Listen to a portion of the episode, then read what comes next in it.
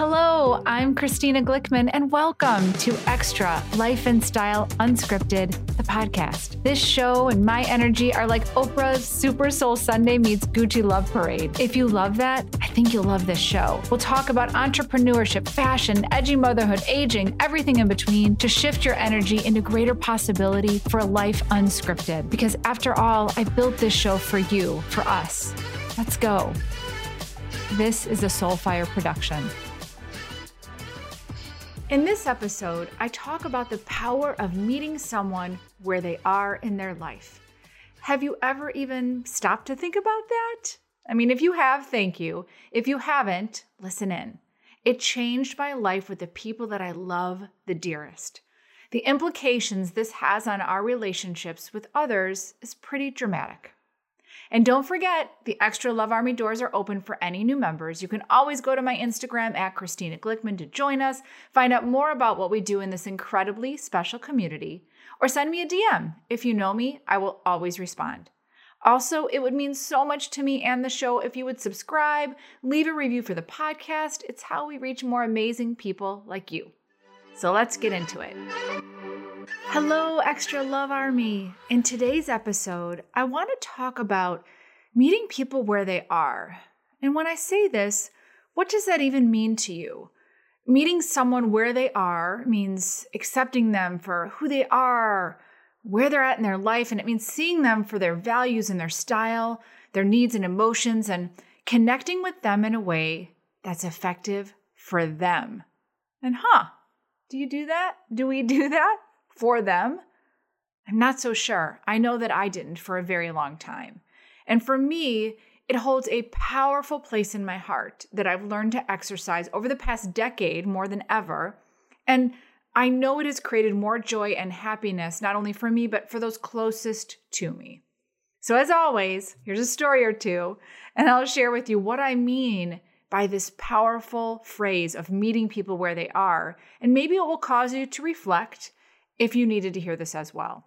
You know, truth be told, and I feel like a jerk when I'm saying this, but it's the truth that I spent a lot of my life wondering why someone couldn't just do it the way I did it or get up the way I was getting up. And I know that sounds awful, and it's because it is.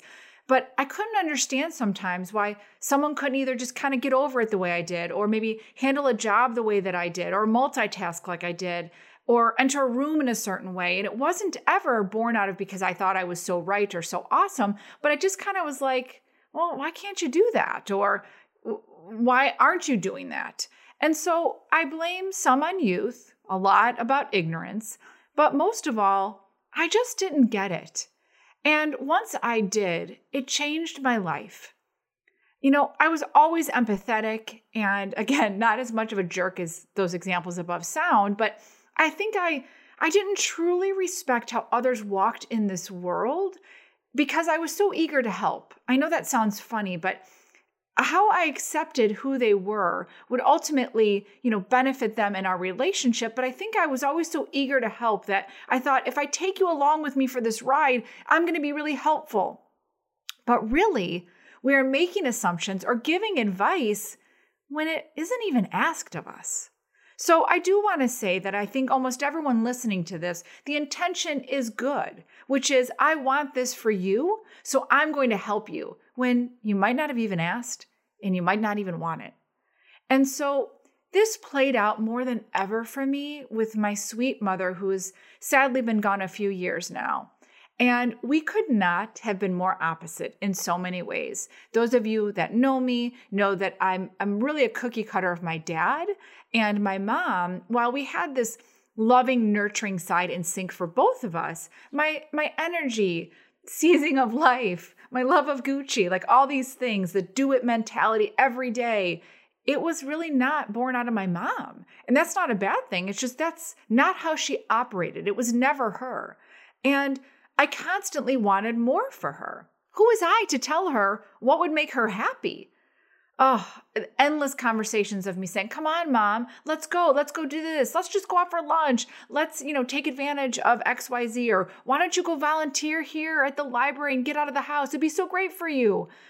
And you see, it was born out of love. I wanted her to do things I thought would make her more fulfilled or happier once my dad died. She wanted none of them. She was clear to me she wanted none of them. But I thought I loved her so much that I wanted more for her. She wanted to stay where she was and do her crossword puzzles and eat her tiny little egg sandwiches and watch Jeopardy on her own terms. She was fine, she said. She was happy. But I pushed and I pushed.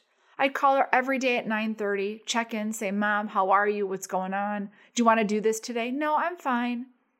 Which would always lead to sort of a gentle argument, and we'd move on.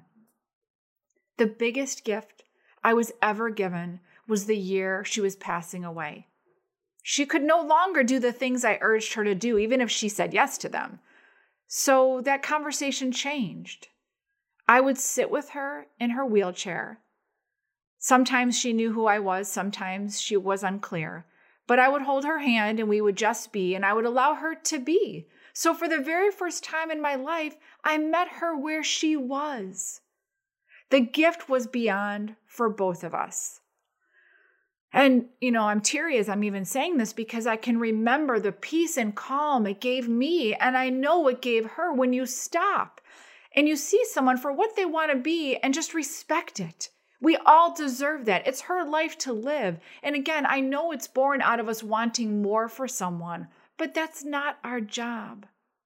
And I'm sorry if this story feels heavy or sad. It's just that I'm so grateful that I had that moment in time, that understanding and knowing, so I could look at her and she could look at me and know that I met her exactly where she was. And she met me there too.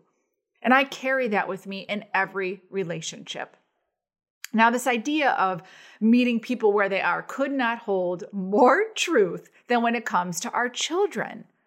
You know, I used to say when the kids were really little and they would be in like a gymboree class or a dance class and you'd all be sitting around a circle and then the teacher would come out and say, "Okay, and it, all the kids should dance now." And you'd throw your kid out into the middle of the circle and sometimes your kid would cry and they wouldn't want to and they'd sit on your lap and you'd be sitting there thinking, "Oh my gosh, what's wrong with my kid? Why don't they want to jump up and down and, you know, be like the town mayor in here?" And I'd always laugh and say, how rude. I mean, as an adult, if you were in a meeting and somebody was just like, all right, clap their hands, stand up now, everybody dance. It's like, ew, no, I don't want to do that. Why are you telling me what to do?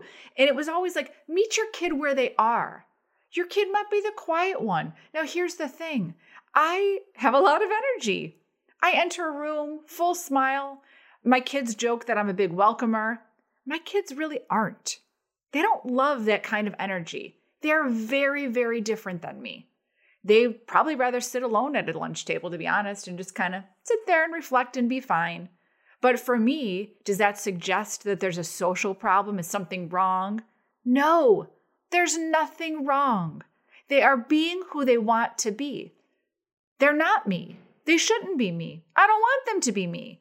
But until you can stop for a moment and understand that that projection is really damaging for someone else, now, again, we're assuming that because this makes me happy, it must make you happy too.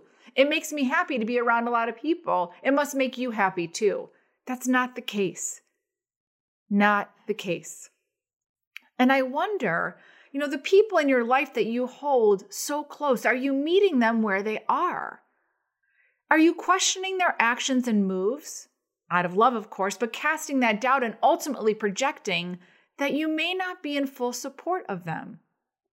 And really, when it comes to, again, your children, who I'm sure are opposite of you in a lot of ways, do you support that?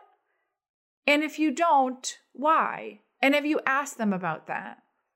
Do you have friendships where someone has changed and evolved, yet you're maybe you're not meeting them where they are now? Because if it's worth it, you're going to do that. If that relationship is worth it, you're going to pause and stop and understand what your role is to meet someone where they are now. It's uncomfortable, it's not territory you've been in before, but we need it so we can evolve and change together. You know, maybe it's a new version of yourself. We've talked about shedding that skin so often, and sometimes there's situations that no longer meet us where our soul needs to be fed. Are the people and the environment meeting you where you are? And if they're not, are you okay with that? And what about the ones you're in? You know, I'm happy mm-hmm. to say now that I truly try and meet someone where they are today, how they might need me, what can I do to support where they are and not suffocate them to be or do something like I would. After all, why on earth is my way the right way? Mm. I know for certain it's not, and that's no way to live. So so test it out. And and if you don't know, ask someone. How beautiful would it be for someone to acknowledge what chapter, page, stage you are in and how they may be a better part of your life.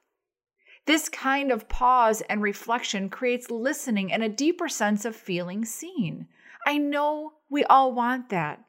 And I think it's a skill we can all learn to bridge the gap between our own expectations of someone and where they really are. I don't think anyone's going to really say, hey, meet me where I am. But maybe you can do that for them. And if you love them and care about them, you will. So, with that, I will say, I love you just as you are, where you are today, right now. Meet people where they are not where you want them to be. I love you and thank you for always meeting me exactly where I am. Thank you so much for being here. Don't forget to subscribe, and we'll see you next week.